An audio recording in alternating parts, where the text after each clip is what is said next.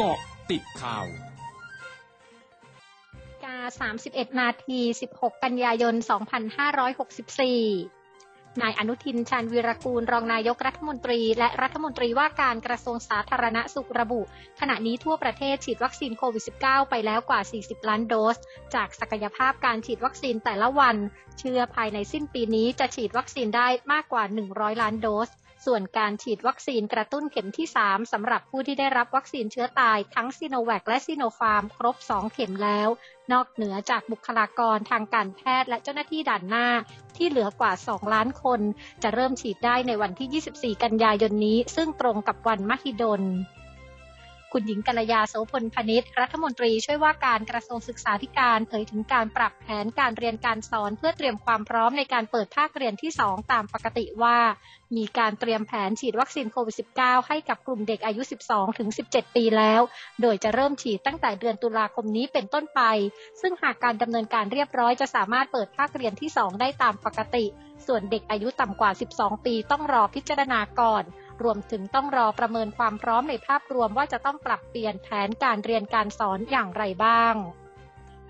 นางสาวอารุณีกาศยานนท์โฆษกพักเพื่อไทย ระบุขอให้กระทรวงการท่องเที่ยวและกีฬาพิจารณาข้อมูลอย่างรอบด้าน ว่าไทยมีความพร้อมแล้วหรือไม่ในการเตรียมเปิดพื้นที่กรุงเทพมหานครในวันที่ 15 ตุลาคมนี้ นอกจากนี้ยังมีรายงานว่าพบเชื้อโควิด -19 สายพันธุ์ใหม่ 4.1.2 ที่แพทย์ระบุว่าเชื้อรุนแรงกว่าเดิม ซึ่งเริ่มแพร่ระบาดในหลายทวีปทั่วโลก แม้จะฉีดวัคซีน mRNA แล้วก็ตามแต่อาการยังรุนแรง อย่างไรก็ตามหากรัฐบาลพิจารณาถี่ถ้วนแล้ว ตนเองเห็นด้วยให้เปิดประเทศในช่วงเวลาที่เหมาะสม แต่รัฐบาลต้องเร่งสั่งจองวัคซีนโควิด -19 ที่มีเทคโนโลยีป้องกันเชื้อสายพันธุ์ใหม่ เช่นโนวาแวค มีระบบแจ้งเตือนพื้นที่ติดเชื้อผ่านแอปพลิเคชัน และชุดตรวจ ATK เตรียมพร้อมให้กับภาคเอกชนที่เปิดรับนักท่องเที่ยวสำนักงานสาธารณาสุขจังหวัดสมุทรปราการรายงานสถานการณ์โรคโควิด -19 วันนี้พบผู้ป่วยรายใหม่ 1,455 ราย โดยเป็นผู้ป่วยในพื้นที่ 1,206 ราย และรับมารักษาต่อในจังหวัดสมุทรปราการ 249 ราย โดยพบมากสุดในอำเภอเมืองสมุทรปราการ 353 ราย รวมยอดผู้ป่วยสะสม 97,613 ราย หายป่วยเพิ่ม 798 ราย หายป่วยสะสม 75,911 ราย อยู่ระหว่างการรักษา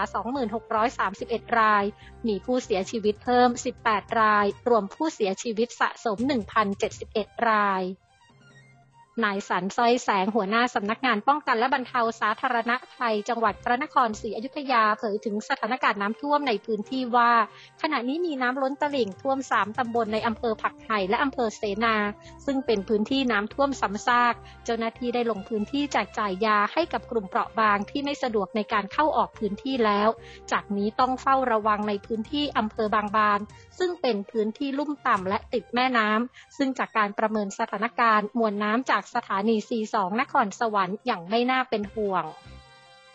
ฝนตกหนักในพื้นที่ตอนบนของจังหวัดชัยภูมิส่งผลให้น้ำจากเทือกเขาภูแลนคาไหลลงสู่แม่น้ำชี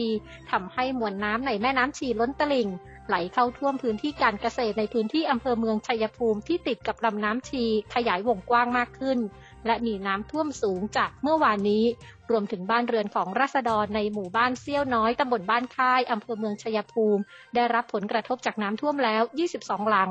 ส่วนที่วัดเซี่ยวน้อย น้ำท่วมถนนเส้นทางเข้าวัดสูงกว่า 1 เมตร รถทุกชนิดเข้าออกไม่ได้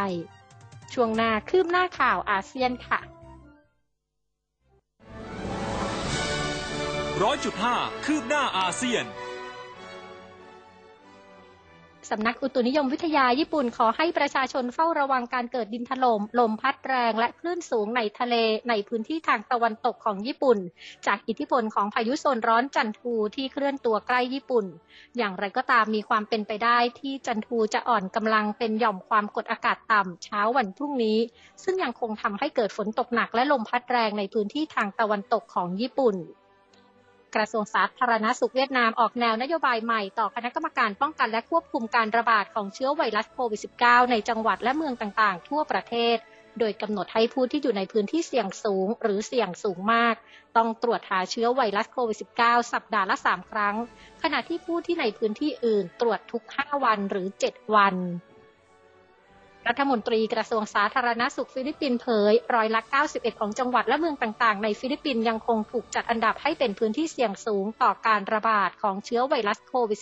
-19 ซึ่งในพื้นที่ดังกล่าวมีอัตราการรักษาพยาบาล และการรักษาพยาบาลในแผนกผู้ป่วยหนักที่ร้อยละ